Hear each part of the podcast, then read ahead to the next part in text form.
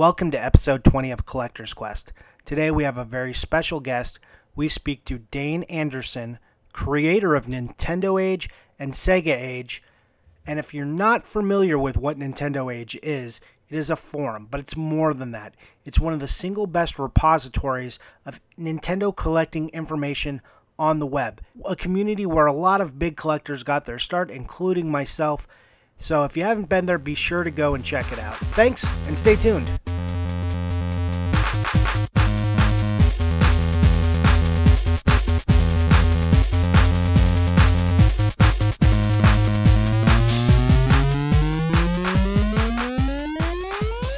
Welcome back to another edition of Collector's Quest. I'm Kat here with Johnny. Hey, Kat. Good morning or afternoon for you. Yes, afternoon here, morning for you. How's it going? It's going pretty well. I'm, you know, been traveling for work, so it's it's kind of been a long week. A lot of uh, a lot of driving through traffic, like five hours a day in the car. So I'm excited for the weekend. Oh, well, this is a good time to decompress and uh, record, and we also have a guest today. We do have a guest, a guest I'm really excited about. It's important because it is the creator and leader of Nintendo Age. It's Dain Anderson. Hey, Dain, are you with us? Yeah, I sure am. How are you guys doing? Good, very good. I'm good as well. Thank you for asking. And how are you this morning? I'm doing great. Thank you guys for having me today. Uh, really pumped that you're on. Thank you for coming on. Hey, my pleasure. Dain, we know you as, you know, the evil overlord over at Nintendo Age. You're the creator, and that's been going on for how long? 10 years, Nintendo Age? Coming this August, it'll actually be 10 years that we've had the site open. Yeah.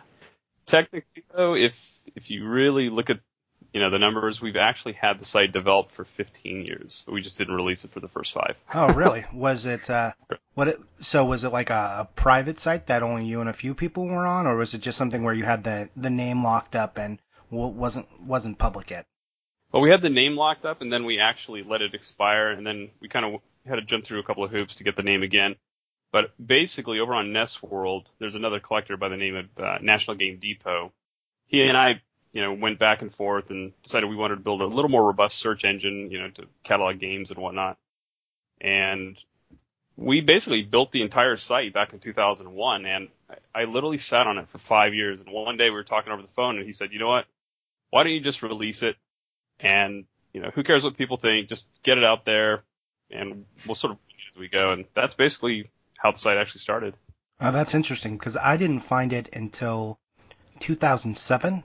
I think I found it, and I do this thing where uh, I lurk on a site for uh, like long periods of time before I I do anything, even like create an account. Um, I, I feel like a lot of times if the, uh, if a site has a lot of activity and a lot of conversation going on, if I don't have anything, you know, extra to add to that, I don't just need to uh, keep saying what's being said in a thread. So, Uh, so I'm I'm actually curious if you're one of the people. What we did is I think around 2008 or 2009 we actually shut off the forum to non-members because we were getting a lot of you know trolls and spammers and whatnot. And so during 2009 our, our membership completely you know quadrupled you know just basically overnight because people couldn't read the threads anymore unless they joined. So yeah, that, yeah, if you look, that's when I came back in. Uh, my, I think my join date is 2009. After that, excellent. and then uh, yeah, and then out of that was born Sega Age, and that was what 2010 that came out. You know, I actually don't even remember. It's probably around that time. Uh, I haven't had a huge hand in, in managing Sega Age. I sort of left it to a couple of guys and said, "Hey, run with it," and they have. Yeah, um, yeah, I'm uh, I'm a moderator over there, so I, I've been over there since uh, the first week, I think, of Sega Age, and that's I kind of jumped away from Nintendo Age and over to there, and then I know you guys after Sega Age kind of reeled in PlayStation Collected. How did that get put under the umbrella? Because I know that was being independently run by someone else, right? Yes, um, PlayStation Collecting was originally developed by Sjoerd Rutten, a, a guy out of the Netherlands, and he goes by Zed on the forums. Essentially, uh, he ran it for the longest time, and, and one day we just sort of decided to add it to, you know, the, the landscape of the age sites, if you will. And uh, a couple years passed by, and he just kind of got to the point where he didn't really want to maintain it anymore. And so we we co-owned it for a, a few years, and then finally this last year, I, I finally bought out uh, the remaining you know, portion of his portion, if you will, of the site. And so, um, and we're actually getting ready to rename it to PlayStation Age. Oh, nice.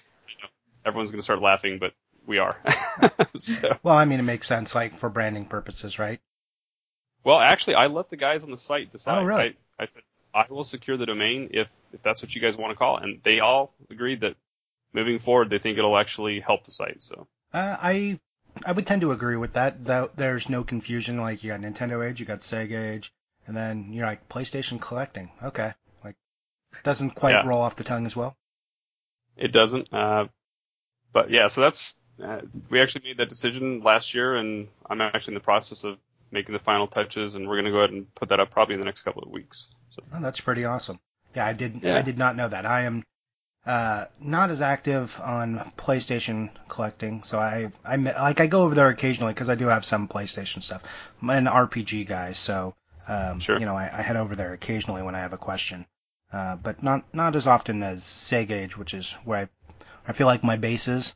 Even though I'm more of a Yep. Nintendo guy personally, like uh, as a collector, though I, I have a lot of you know I have everything Sega, uh, but uh, my, my heart is more Nintendo, I should say. Well, the way I describe Sega Age to people is it, it's sort of like the community feel of Nintendo Age back in 2006. It hasn't grown to a really big site. You don't have, you know, you know, a super large user base, uh, people who, you know, you, you sort of have that community feel, if you will. Sega Age is kind of where Nintendo Age was basically 10 years ago, in my opinion. Yeah, and I would agree. Like I saw some of the parallels of like Nintendo Age when I first started just viewing it versus uh, when I joined and what it is now. Where Sega Age was when I first started. It was awesome. We had like some, especially when it first came out, we had some really dedicated guys, and know we did some community projects. I did the uh, the cardboard list that I did actually was Yep. born out of out of a Sega Age project. Um, you know, and then some guys were on and off the wagon, so I just took charge of the whole thing and then finished it up. But we did a really good catalog of all the Sega CD games, which hadn't been done, and uh, you know, there's a lot of investigation into uh, what it is to collect in depth into Sega, which you don't, which you don't get a lot of places. You know, people say, oh, Sega, Sega 16 or whatever. Th- those guys are more gamers, I feel like, and Sega Age is more of a house for.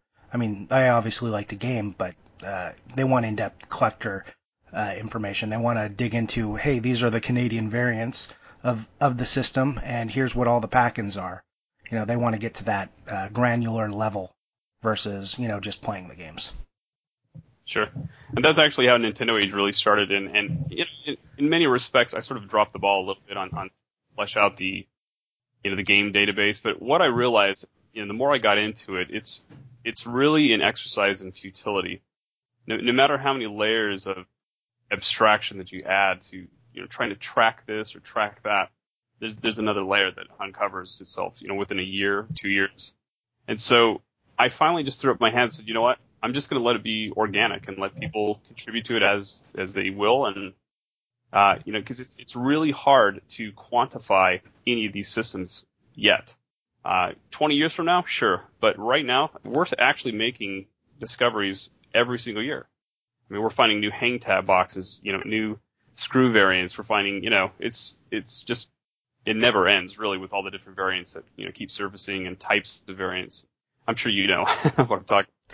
Uh, yeah, absolutely. I, you know, when I started in the cardboard project, uh, it was insane to me to think that like, oh hey, no one ever listed all the games that came in a cardboard box. That seems so hard- easy. yeah, Yeah, how hard could that be? right. Like Sega should have a list. Nope, nope, not at all. There's no like, No, there's. And then, you it- know- it's funny you mentioned lists because I actually contacted Nintendo um, a long time ago. This uh, uh, Nintendo of Canada contacted me to basically verify who they were so that they could uh, list a bunch of really high-end sealed games on eBay. And so I said, well, yeah, I'll help you out with that. I said, in return, what I would like from you is a concrete list of every released NES game in every region. And the guy said, well, I, I think I could probably get that information for you, which of course he never did. But I think it comes down to they don't even have that information. It's just, it just doesn't seem to exist as far as I can tell. So, no, it it, it definitely it doesn't. I mean, think about what d- databases looked like back then. Uh, you know, it was the 80, 80s and early 90s. It's not like everybody was uh, had generic Excel knowledge and was just like, oh, let me just put that in a computer and put it on a list. Right. It was a different time period, right? Oh, definitely. So, uh, yeah, no, I found with the Sega stuff, like, uh, you know, they would just get issued orders to their plants or, you know, uh, different factory allocations. And when you have like four or five different factories spitting out games, you know, you get a, they got a range of like, here's how you can release it. Like a company could say, oh, we want to, you know, a less expensive release. Let's do cardboard on this one. But, you know, that came down to an individual PO discussion, uh, Right. on how those games were, were to be bundled when they were filling these orders for second and third prints or sometimes first prints. Um, which is insane. Like, there's no record of any of that, and that led me down a pretty large rabbit hole. Then it was like, oh, there's cardboard box variant types. Okay, there's a variant when it came out of the Mexico plant versus the U.S. plant versus the Japan plant. Like the uh, like just the packing material inside of it, like what came with a poster or an insert. Uh, it came down to an insane level, and I I agree. Like I had to just cut it off and say, here's the basic list. Here's here's what I feel like all the major variants are. All these ones I feel like are too minor, or I'm just not going to invest the time into that because that's uh, that's a full time job, and it, to to who to who will that really apply? To like four guys who really care to that level? Those guys are going to have to do the work themselves. Sorry. Yeah, I agree. I guess that that's fair. Yeah, uh, it's uh like Kat like for instance like you have all those Nintendo boxes with the Mattel logo. Yes. Now just imagine that like it, you know you get some of that action on Sega cardboard games down to like oh this one has this seal and this one doesn't. Why? No one knows and there's no one to ask either. That's the problem. Like there's no one to like hey can I just ask you? Yeah. no one exists for for that, especially for Sega, since you know, especially Sega, they are far more defunct uh, than Nintendo in, in that realm. Well, that's fair. So And I'm kind of curious, as obviously before Nintendo age, there had to be a love of gaming, which led into a love of collecting. So I'm kind of curious to know when this all started for you.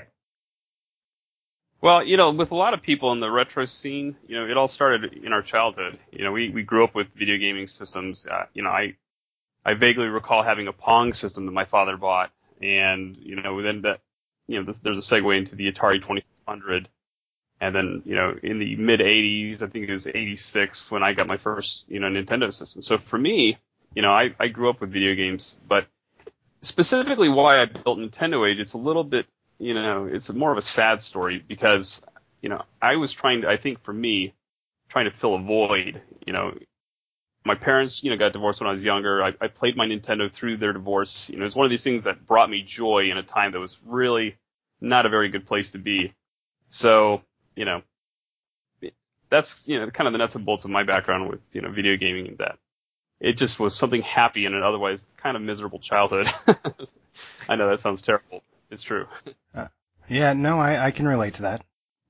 Yeah. And so, you know, you know, from there, essentially, um, like, like I told you before, I, I had tabled the site for years, really out of just a lack of confidence. I didn't think it was very good.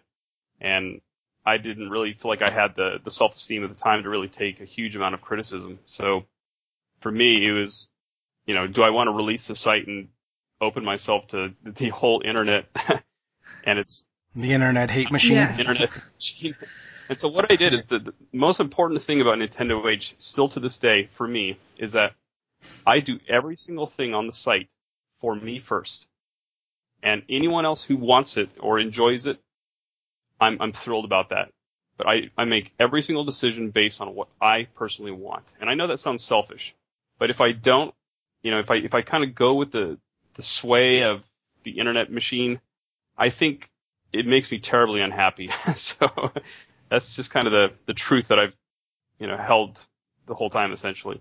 Well, and it's easier to be passionate about something and continue to be passionate about something when you're doing it to make yourself happy first, and then in relation, it makes everybody else happy because they enjoy what you're doing. Right, right. You know, have a, I, we have a collection tool on the site, which you know, it it's not perfect. It's it's average in my opinion, but it's exactly what I wanted in a collection machine, and I use it religiously. And so, it's one of these things where I built that for me to manage my own collection, and if anyone else wants to use it, hey, knock yourself out. If you don't like it, tough toenails. You know, go build your own. so, and anyway, Oh, that I I think that's important. Uh, you know, as collectors, collector collecting is usually like an individual hobby too, right? You're doing it for you. You know, it's the uh, collection of uh, you know physical goods, you know, end over end continuously. And like, I don't buy these games for anyone else. I buy them for me. I buy them because they make me happy. So I think if you know, I don't collect for for the internet or for Instagram or for the forums. So it makes Sure. sense that something, you know, you were collecting, you built something for your collection to add, to add a, a, layer to it. So that that doesn't that doesn't strike me as, as selfish or anything. You built something, and uh, you know, selfish or not, seems to be working out, right? well, yeah, and it was seem to like the site. you know, the other, you know, sub purpose of the site was to draw out other collectors. You know, I, I was bidding against a lot of guys during, you know, that period of time on eBay and, you know, it was just the same guys over and over again that I kept bidding against. We were just literally charging each other a fortune, you know, and so, um, by building the site, I, you know, I, I, I started contacting people I was competing against on eBay back in the day when you could actually see who you were bidding against. And Oh yeah. I started inviting him to the site. And so what I was able to do, I don't know if you guys know who Braveheart is. Uh, Yeah, I know Braveheart. well, he and I probably cost each other thousands of dollars in the mid, you know, uh, mid 2000s on games that we otherwise could have just said, okay, you take this one, I'll grab next one. so it, it, it allowed me to also draw a lot of the collectors out into the open, you know, get, you know, see what other people are collecting, you know, make contacts, fun trades. And I, I think really, even to this day, that's what's been really advantageous about the site is being able to be a focal point for a lot of these collectors to come together and, and do trades and whatnot. Uh, yeah, I, I know it was beneficial for me, and that's actually um, one was one of the key components to me finally joining.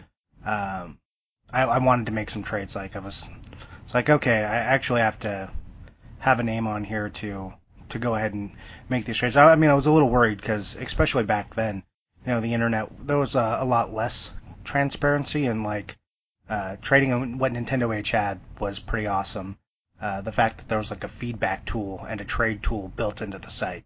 So you you had a like a layer of confidence that you didn't get uh, through other just random internet trades back in the day.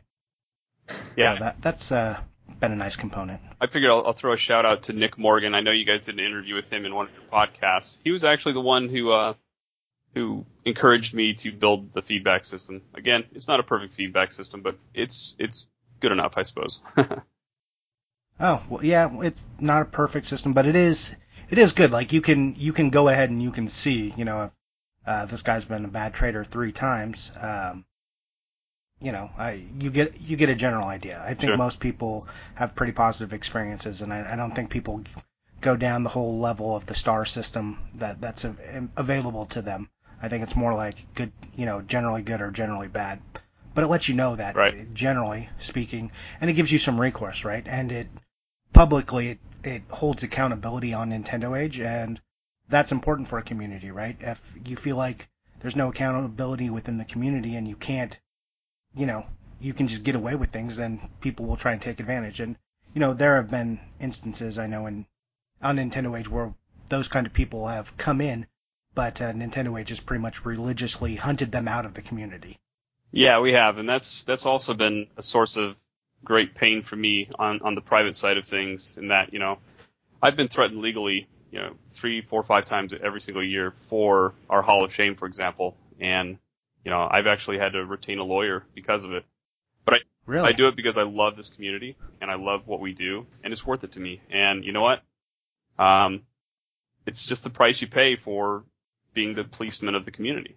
And I, I don't know, you know, how else to say it other than to say that, you know, I'm willing to take one for the team. and I have. Yeah. so, Yeah, well, I mean, I really feel like that for me that was a super important uh, aspect of it for me, just to feel confidence and trades.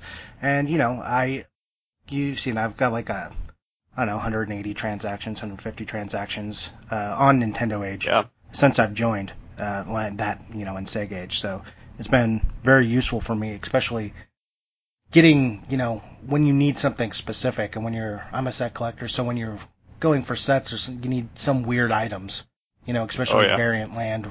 You know, when you can put out, a, you know, a call to all of your other collectors and say like, hey, does anybody have this weird obscure thing? Like, I don't mind paying for it. Just can you help me out here? Because on eBay it may be, you know, six months before those kind of items show up again. Very true. Yeah, a lot of times people won't list some of their their rarest items on eBay. They'll they'll let them go to other collectors first, and uh, you know I know that happens a little less nowadays than it did in the past, but um, I still see it happening here and there. Okay, well that leads me to an interesting Sure. question, Mike.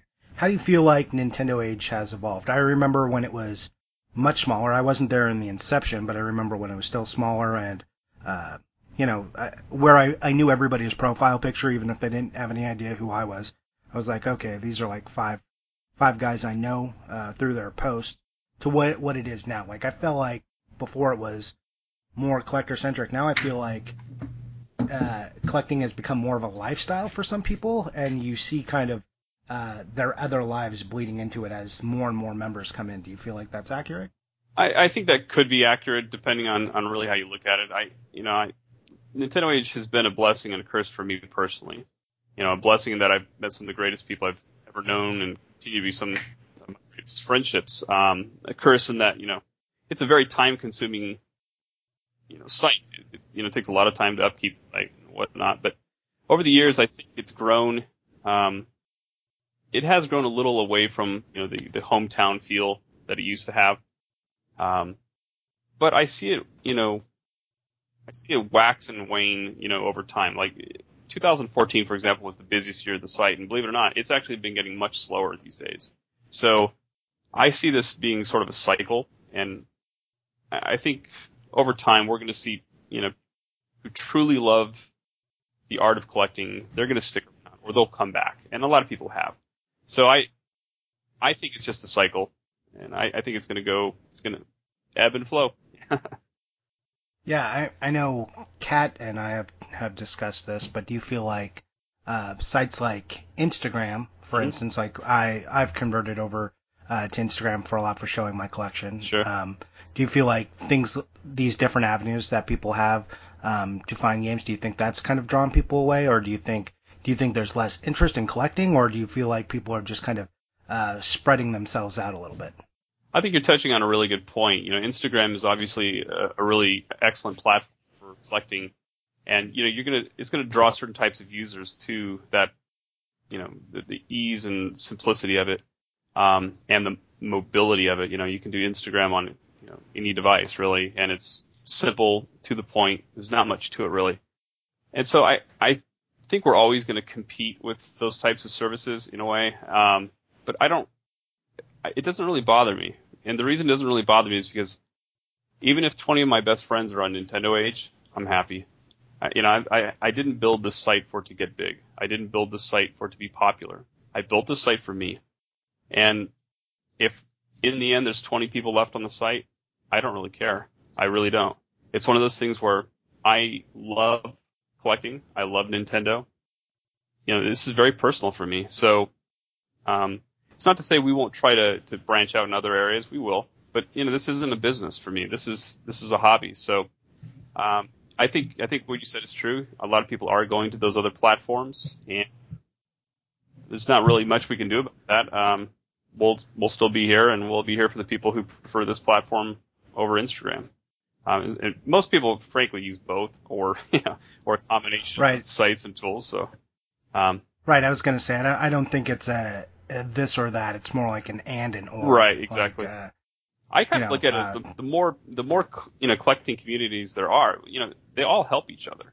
You know, a lot of people for years thought that you know I was at war with Atari Age and, and digital press and all that stuff, but it it couldn't be further from the truth. You know, I'm friends with Albert on Atari Age, and you know these these communities we know each other. It's it's not it's not a competition. I think as we all succeed in drawing people that have like minds and you know common hobbies, I think the better for all the sites and platforms involved. Really. I would tend to agree with you. Yeah, I think right now uh, on Instagram, you know, it's drawing out collectors that I don't think uh, just wouldn't have been compatible with like the Nintendo Age slash forum model of collecting. They just wouldn't have invested their personal time into it. but you know, via Instagram, you know, they're like, oh yeah, I kind of, you know, I kind of collect games and here's what I'm doing, and then I feel like that draws them deeper into the community. I don't think Nintendo Age is a, a replaceable source or forums in general because there's just not the same kind of knowledge transfer Sure. And, and storage that happens on on something like Nintendo Age on Instagram. Uh, you know, I I dumped you know a good two years of my my art and soul over into to Sega Age, you know, finding out about Sega, and I I published it all there and I made sure it was available. That's not something I could have done via via Instagram. Sure. It just wasn't the right tool. No, you couldn't Yeah, have promoted that that kind of knowledge and and as elaborately on certain topics. Obviously, on Instagram, right, you're going to hit a point where you have to post photo after photo after photo and hope that people are going to read them all. Right, and that's that's not you know, uh, yeah, that's considered spam on forums. Yeah. Well, and speaking of, I was looking at both of your guys' Instagram accounts, and I have to say, if those are both of your collections, you guys have some amazing collections. Oh, thank you. Uh, yeah, thanks. Uh, it's I think the pictures are on Nintendo Age too, but the the way to show your collection on Nintendo Age is is a lot harder, right? Because it's uh, several several pages deep, and it's a lot harder to traverse. Sure. Yeah, I mean, there's a couple different ways you can display. it. You can actually, you know, add pictures to the collection itself and make that public, or you can just post it on one of the, the forum threads. But yeah, I agree. You know, that that's a great example of where Instagram, you know, the strength of Instagram comes in. If you really want to show the visuals of your collection, that's really the platform to do it. So Yeah, Instagram is definitely a show me form. The, guys on Nintendo Age, if you look at some of the old collection threads, that's like when you see some of the older members' collections and like the levels they were at. I mean, it's incredible. It's not like, you know, they were getting into the hobby when it was uh, a little less expensive and they, they just acquired some amazing, amazing things, things you don't see every day, like on Instagram. And you go through those old Nintendo Age threads, you're just like, wow, this is an amazing collection. I wonder if this person still still has any of that stuff. What what happened to that collection? Uh, like you were saying, National Game Depot, right? Uh, I know his icon from Nintendo Age. sure. Um, does he still post? Like I know I saw some of his collection pictures, but I, I don't really see him post anymore. he doesn't really post. Um, in fact, I don't think he collects anymore. But here's the beauty of of the history of the Nintendo Age is that Jason and I are still really good friends, and every year we go to Paul's house for a, an annual camp. So I see him every single year, and he may not be buying and selling games actively. He still has a huge collection, but just the friendships we've built, you know, have really made this whole thing worth it essentially. So I, yeah, I still talk to him every year. Okay, yeah, I, you know I know there was just a thread on Nintendo Age about uh, the where are they now, and I was looking at it, I was like, I was like, oh, those guys, like you're asking about people from 2000, like 12 and 13. I'm thinking like, where are these guys from 2009? Where are those guys? Right. Well, a lot of them are still around. I still talk to a lot of the older collectors. You know, um, you know, Jason or Dream TR. You know, those guys are always at the shows, or you know, we see them every time we go out to you know Nashville. Um, you know, other other collectors like you know Martin Nielsen, who started NES World. You know, he still posts occasionally. He's around. Um, still maintains NESWorld.com. So, uh, and, and you know, that was one of the original inspirations for Nintendo Age was that site. So, you know, I feel good to give him, you know, tip my hat off to Martin. Okay, uh, and let me let me clarify a point of confusion. I know I've personally been asked this. Nintendo Age, Atari Age, not not the same thing. No, actually, it's not. Um, one of the early criticisms of, of picking the name Nintendo Age was that it sounded just like Atari Age, but for Nintendo. And I That doesn't sound like a bad thing to me. Well- actually. I, I, my, my very first visit to Atari Age, which I love Atari by the way, I said this is an, an amazing site. I absolutely love this site. It's, I love the database, I love the search engine, I love the forums, I love everything about it. And so I, I thought to myself, wow, wouldn't it be cool if we had a Nintendo version just like this? And so that's what I did. And it was Yeah. really a compliment to Atari Age. I, I also found it a little ironic that some of the people in the Atari Age forums actually pointed out that Atari Age took the name from a magazine. So, you know, who are they to talk? so, yeah. Yeah, no, I, I I had some people ask me they're like, is are they under the same umbrella? I'm like, I don't believe they are, and I, I you know I believe yeah, as you just stated, I, that was what I said. I think you as um, kind of some someone who saw that as uh, a good base said, wouldn't it be nice for Nintendo? And Exactly. voila, that was the truth. Yeah, I I don't know why I I don't know why they'd be upset by that. It didn't, you know, the the naysayers were very few on that. I think people once they saw the site open, they realized that hey, this guy was serious. He really wanted to build a site that that did it right, at least as right as I could, and you know, had a searchable database of catalog games and had all the scans and all you know all the manuals and stuff like that that people could see. And once it came out, there there there really wasn't a lot of negativity regarding the site itself. I think everyone came to very quickly accept this as, hey, we're the Nintendo brother of Atari Age, and that's just how life is.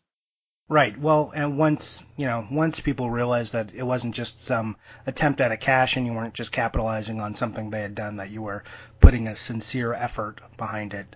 Uh, you know, I can see why all that would fall away pretty quickly.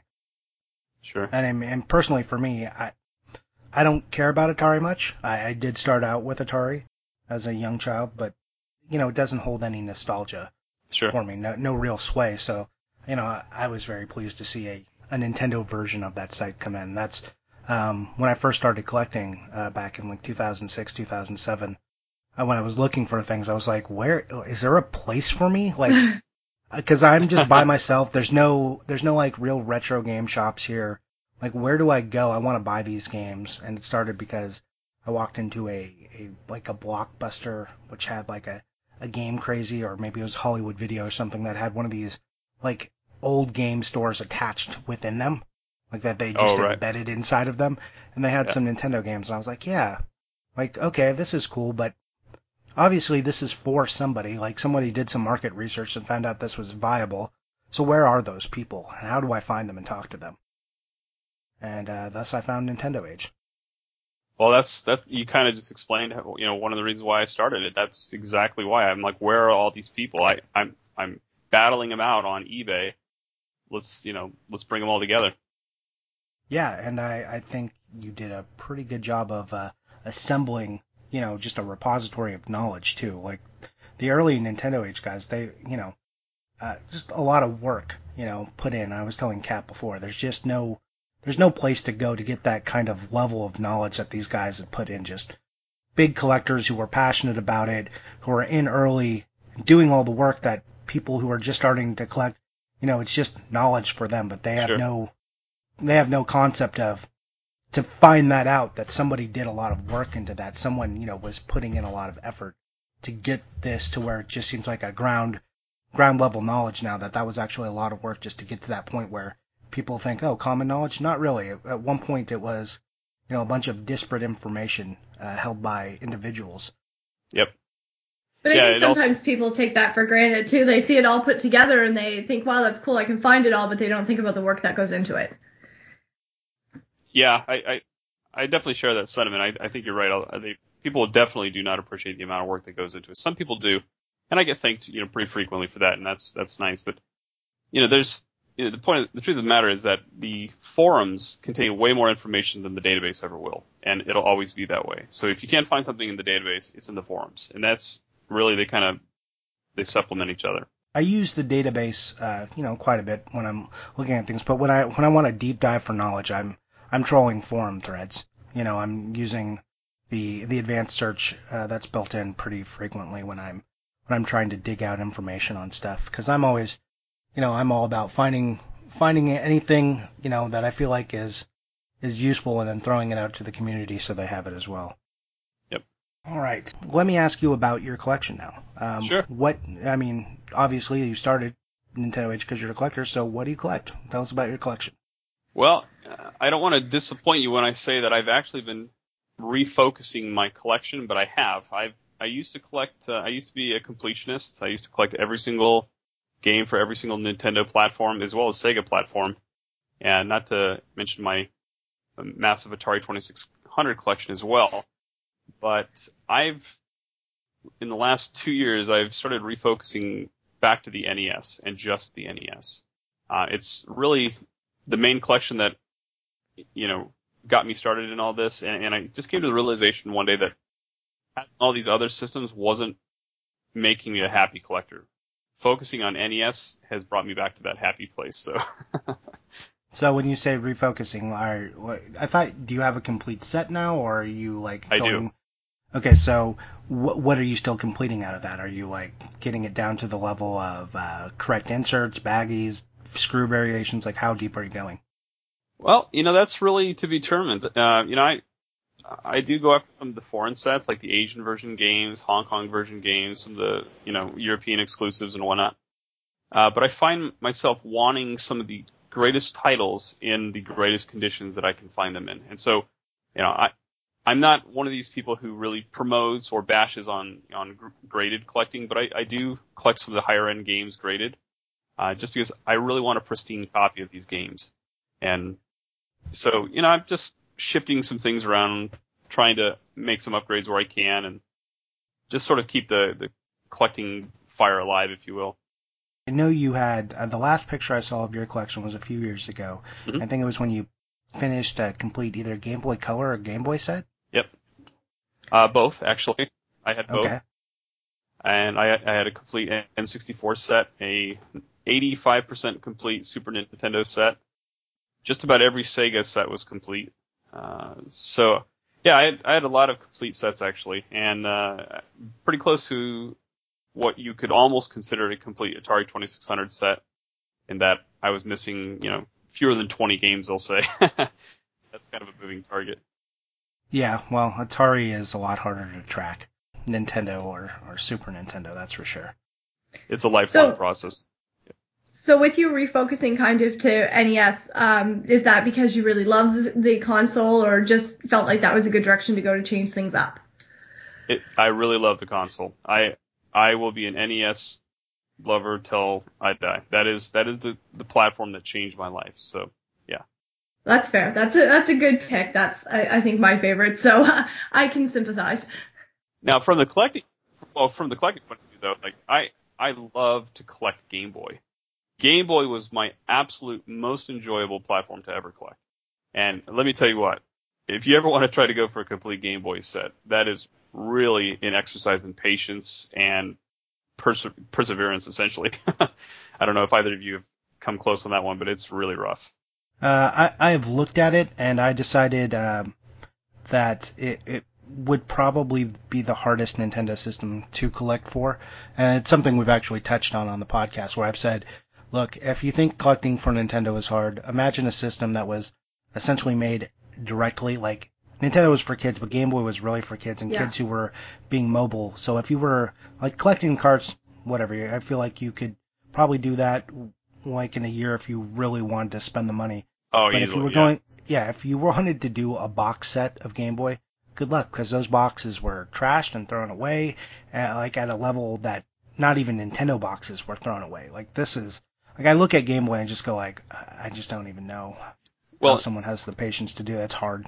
one and of the expensive. Oh, it- it's very expensive. Well, it's well now it is. Back when I did it, I think I, I finished the set for under uh, under ten thousand. So now that would be nearly impossible. um, but what I think one of the other collections that you don't really hear a lot of people talking about as far as difficulty, believe it or not, is Game Boy Color, uh, or even Game Boy Advance for that matter. You know, you would think that they're really easy to complete those sets, but they're really not. There's there's about ten games in the Game Boy Color that are absolutely brutal to find boxed. So, you know, I hear people, oh yeah, you could complete a Game Boy Color set sealed, no problem. And my response to that would be like, good luck. Yeah, yeah. I just actually started dabbling in Game Boy Color. So if you want to tell me what those ten are, that would be great because uh, well, yeah, Rhino Rumble is a really tough one. Um, okay. yeah, that's one. There's there's a, a couple of hockey games, a couple of soccer games. Um, yeah, that- like ISS ninety nine, like in a box, ISS just like- 99. Good luck even Yep. finding a box of that one. So yeah, I, I would say Game Boy Color is a little bit easier than Game Boy, but not by much.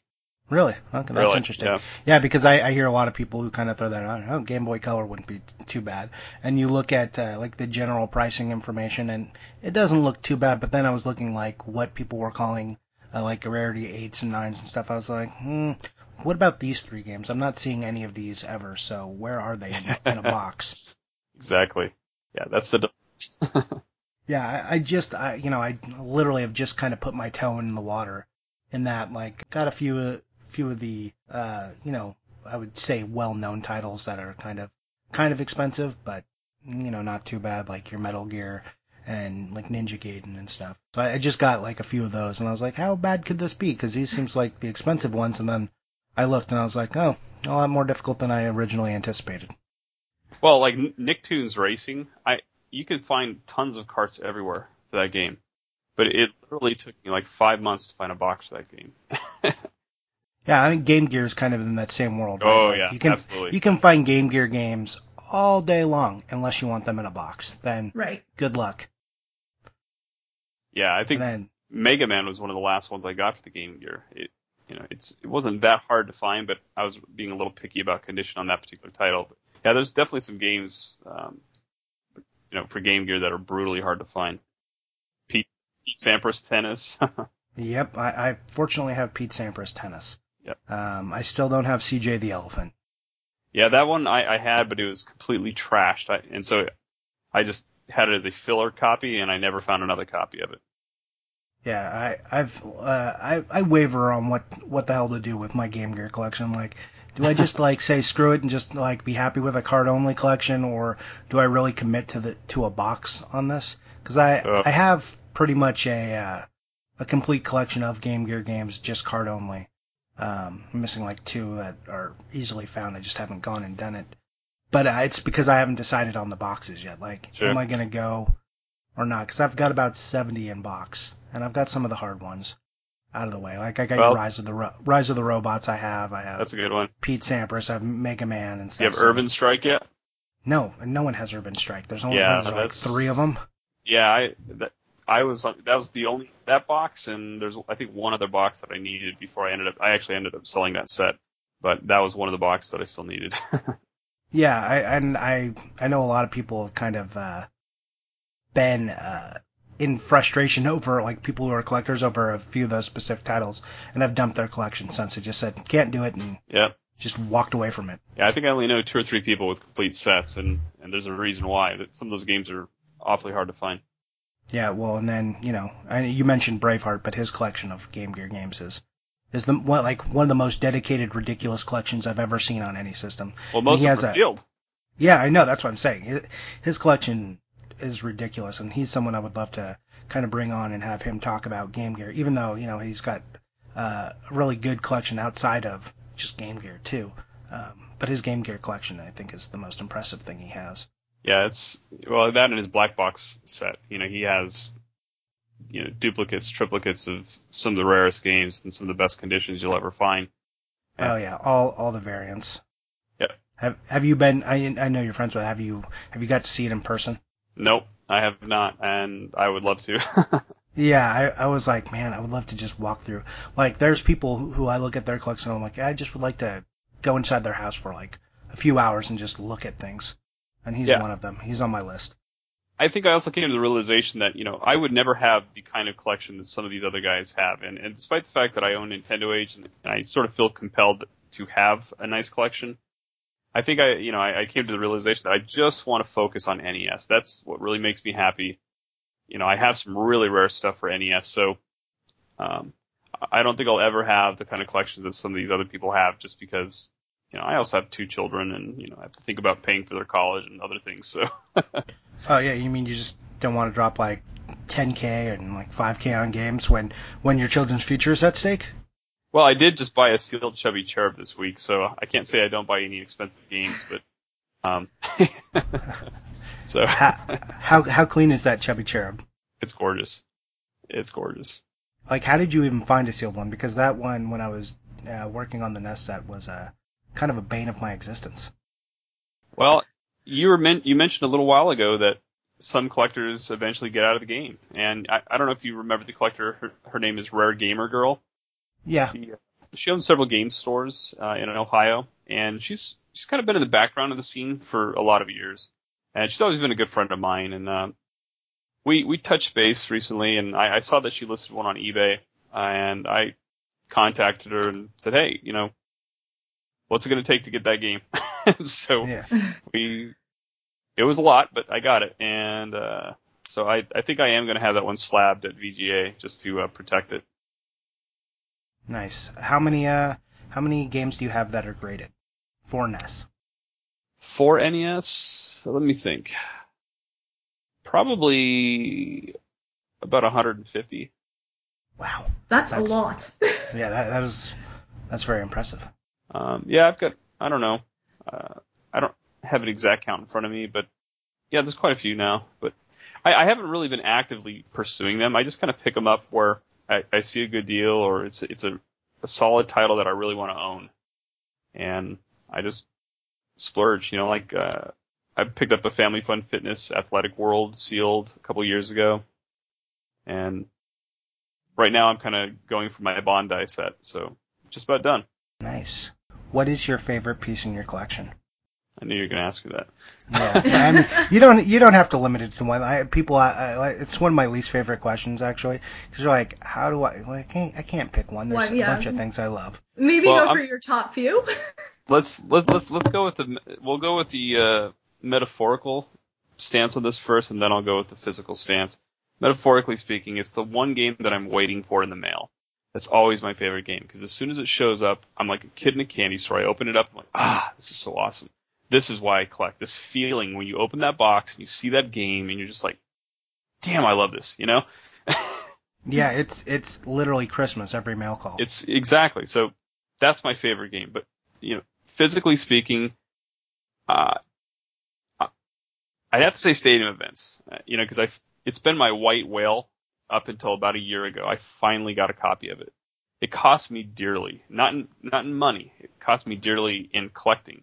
I literally traded my Atari 2600 collection for stadium events. Um, yeah, he also added some some money to the deal, but it did you know it was not a good deal for me by any stretch. but it was the only way I could find to actually get the game without literally spending any money, and so uh, I'm just happy to finally have a complete NES set, which I've not had in literally the 15 years I've collected, or actually Yeah. it's 17 years now.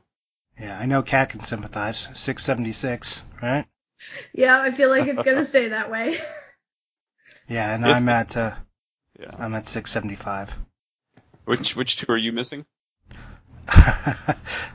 Battleship and stadium events. Oh wow. Now is that just by choice? I mean, come on. Well, uh, I I don't. I was going through my boxes like uh, when I was like, okay, I think I'm done except for stadium okay. events.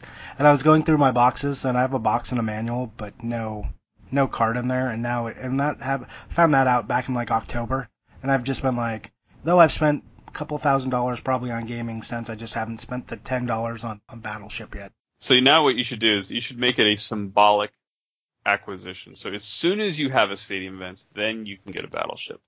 Uh, yeah, I, I think I like that as an idea. I, I have like, there's been plenty of opportunities. Like the thing I told myself too is I'm not going to buy a battleship. Like I won't buy it on eBay. I will wait until I find it either in the wild, uh, Oh, you sure. know, or uh, you know, like I'm going to be somewhere. I'm not actively going to look, but if it comes to me, then it was meant to be. Then I was meant to have battleship. Nice. so That's yeah, fair. unless unless battleship presents itself to me, I probably won't buy it. I mean, unless I get a stadium event, then it's gonna be like, okay, let like get serious. Like, Okay, well if you get a stadium events, just buy the ten dollar battleship. Right, like I, I figure at that point, I, I don't want to say, oh yeah, 676. I'm like, oh, stadium events, like, no, Battleship. But how funny would it be to be like, I have 676 games, and people are gonna be like, oh, you're missing stadium events, and you'll be like, nope, I'm missing Battleship. Yeah, no, ba- Battleship. I'm, it's uncommon, but uh, you know, I've just had a real difficulty finding.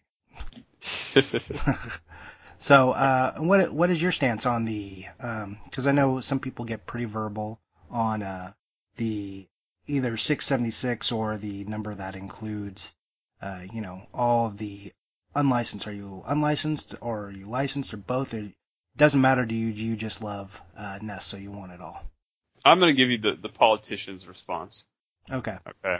The politician's response to that question, which I, I've answered this question a lot of times over the years, is whatever makes you happy as a collector is how many games there are in that set.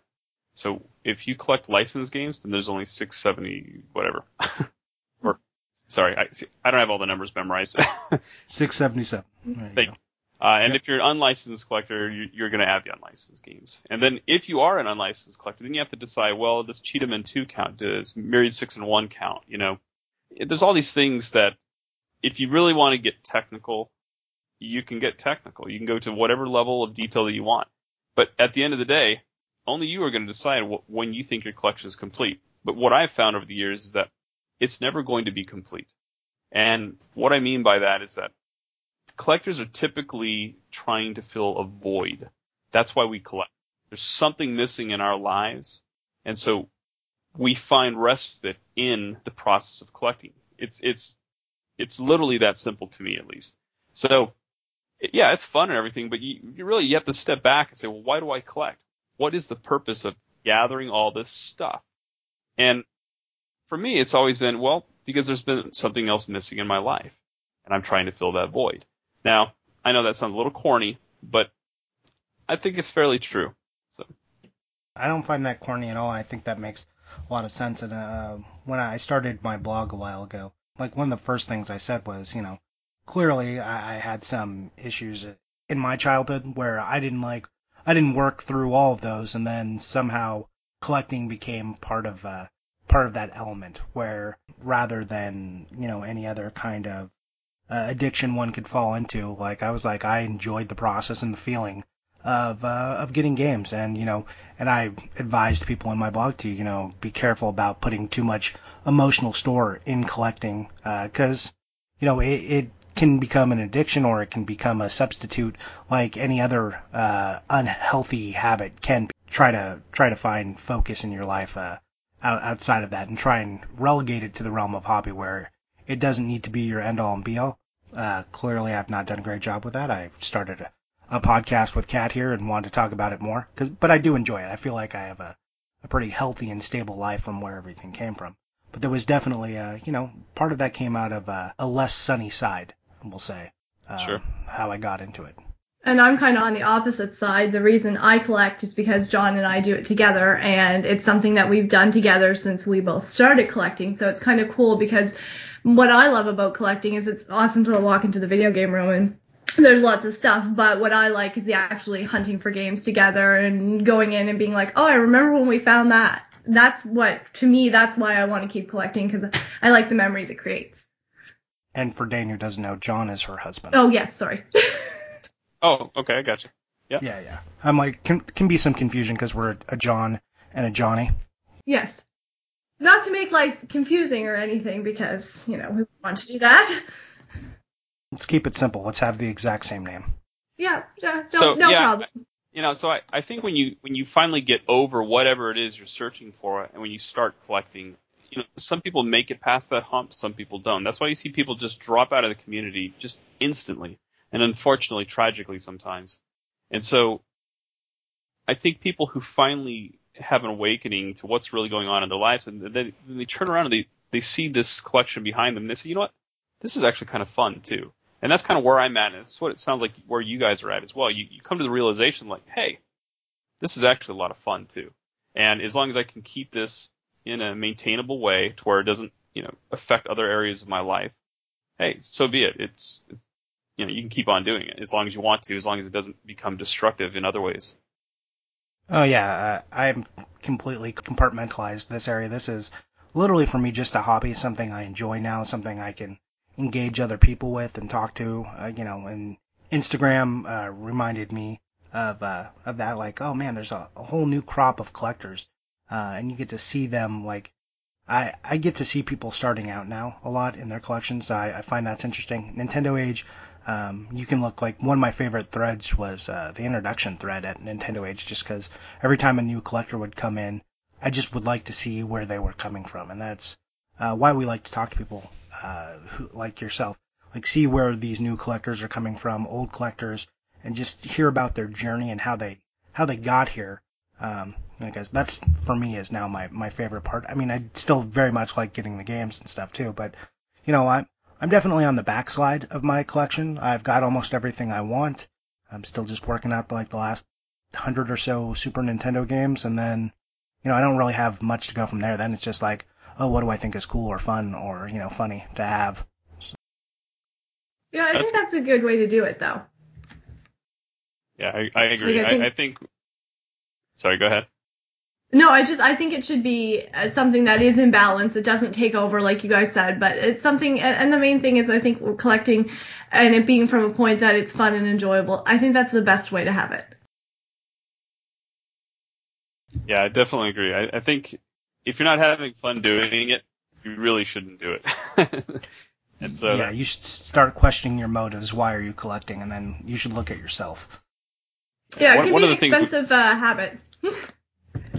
Oh, very expensive. And what you know, one of the things you know you'll see occasionally on the forums or or you're talking to me in public at, at one of these shows is that you know when I see people get way too serious about this, I, I'll try to I'll try to joke about it. You know, like go play Contra. You know, stop taking this so seriously. Just have fun with it because if you're not having fun, then what's the point? And some people really get very bent out of shape in this hobby, and it, it's unfortunate, but it's also to be expected. It's with any hobby there's going to be people who come in and only do this as an investment or only do it for whatever reason that may be. But I think as long as you recognize that and either accept it and deal with it or, you know, just move on. Kat, any any roundup questions on on Nintendo Age or anything personal for Dain you'd like to throw at him? No, I think it was just interesting to hear about the whole process and kind of where your collection's focused and and how you kind of refocus because I think that's interesting. I think we always kind of start out with one thing. I know I've made some cl- changes in the way I collect, so I think it's always interesting. I just like hearing somebody's story of, of how they've collected and why they collect the way they do. Yeah, I, and I concur. It was uh, it was great to have you on, but we like to close the podcast with with two questions, and you may have just answered one of them, but let's. What have you bought lately? Well, yeah, as I mentioned, I, I bought a sealed Chubby Cherub, but even before that, I've actually picked up several uh, graded black box games that I really consider showpieces in my collection, and I'm I'm really really happy to finally have some of those in, in a condition that I really enjoy. Nice. Uh, what what's the highest graded one of them? Uh, one of them is a uncirculated 90 plus. Which game? It's not a really rare one. It's pinball, but hey, gotta start somewhere. Uh, you were talking to somebody who who loves pinball. I love I love all pinball, virtual pinball, uh, nice. you know, real pinball. You know, as a kid, I one of the first games I got for uh, the NES was actually pinball. So yeah, I love pinball, and it started actually with that NES pinball that I got uh, when I first got my Nintendo. Nice. So yeah, I think that's a good one. Kat, what about you? What have you bought lately? Um, it's not been anything really exciting. Some, you know, very common uh, N64 games and Castlevania Legends for Game Boy. Just the cart and the box and stuff will come. yeah. I see. Yeah, that's a hard one to to complete. Yeah, and you know what? If it doesn't end up completed, that that's all right. There there are other things. What about you, Johnny? What have you bought? Uh, I just about a week ago I bought Star Fox competition card, so that was pretty cool. Oh, nice. Uh, you know, I had mentally had that game wrapped up for like a year, but I had a friend who it was in his he's not a collector, but he's a gamer, but it was, you know, a piece of his childhood and he was a little reluctant to let it go. But he said when he did, and he knew he would, that it would come my way. So uh, that finally happened, and I'm super appreciative of it. I got to put that in the collection. That's that's the big one. That and I got uh, Wildcats for the Super Nintendo as well, complete. So, you've had you know, a good week. Oh yeah, you know, 2016 has been pretty awesome for me. Actually, I got a lot of good stuff. Uh, as as discussed on the show, it's been uh, I, the year can't actually keep going like this. I will, I would be broke. I would have default on my mortgage if it did. if it keeps going like this, you might end up with the stadium events. yeah, uh, you know, maybe we'll we'll see. I don't know if I ever need a stadium events. We've talked about that, but we'll no, see. May, may, maybe at the very end. Uh, and now we also ask, uh, what are you playing? So we'll go with Kat. Kat, what have you played lately? Anything? Finally got Paper Jam. I'm like so incredibly behind. I'm not very far into it, but that is my plan for the rest of the day. Paper Jam. And Dain, are you playing anything, or you no time to play games right now? Oh, I, I play games all the time. I, I, I play a lot of games on Steam, so I would have to say right now uh, I've been really enjoying playing through all the Serious Sam uh, first person shooters. A lot of fun. Nice. Okay, so you're uh, you're of the mind that modern games are okay once in a while. You're not like if you are playing an Xbox or on Steam, you're an idiot. You're not of that that mindset. Uh, I am a little bit. Uh, okay. Know, I, um, some modern games with too many intros and cutscenes, I am not a fan of those at all. And in fact, if if the game starts an intro that's more than about 20 seconds, I will literally turn it off. I just cannot stand. so, Uh, okay, so you're, so are you? Let, let me ask then, because I, I feel like a lot of the divide can be summarized into uh, some people aren't looking for that narrative of an experience in their game. I want to play. I don't want to be told how to play or what to play. I don't want them to explain it to me. I want to throw me in the fire, throw me in the devil's den, and let me go. That's what I want to do. Okay, did you did you ever play RPGs? Were you an RPG person at all? Actually, no. I, I'm more of a more of a first-person shooter, real-time strategy, um, Action, more action and oriented. puzzle games, of course. I, I that's probably my favorite actually. Portal 2, for example, love that. Yeah, Portal 2 is one of my favorite games of all time. Actually, I love Portal 2 a lot. Super Metroid is my one of my favorite games of all time as well. So Uh, it's also one of my favorite games. In fact, it's uh, it's up on the list. Uh, and Metroid is one of my favorite series of all time. I just replayed through Metroid Fusion and uh, Zero Mission. Oh, those And are I- great games. I love Zero Mission so much I can't even tell you. I, I, Like, it's I love both of them. Yeah, Zero Mission is up there with Super Metroid for me. It, it competes for the top spot. Yep. Yep. So Fantastic. yeah, uh, if you have a Wii U, it was just released and it was nice to be able to play it on a on a big TV. Oh, nice. was, uh, yeah, so seven dollars. Excellent. Okay, so that's what we've been playing. I, I do have one last question for you. Um, maybe you can clarify too. I know this is a source of some small irritation for people. The uh, the the Nintendo Age icon in the corner. Can you shut that off? Uh, in the corner, Yeah, you know, uh, the guy with the key, the guy, uh, you know, the Nintendo Age mascot in the corner. It, it's more of a joke because I, I saw like three or four threads where where people get upset. I said you must be on the vintage site. Yeah. Oh yeah, yeah. I'm I'm thinking more of uh, the classic side. But no, I, I just would remember like seeing threads about like I hate this icon. How do I get rid of it? And it's like a really super simple option. This speaks to my stubbornness that I explained earlier about how I do everything for whatever I want it to look like. And for years, I kept it on there just to piss people off. So, uh, I'm like, you know what? Screw you. You don't like the guy in the corner? Go somewhere else. Yeah. no, I, I I brought it up mainly mainly as a joke. I know, I know.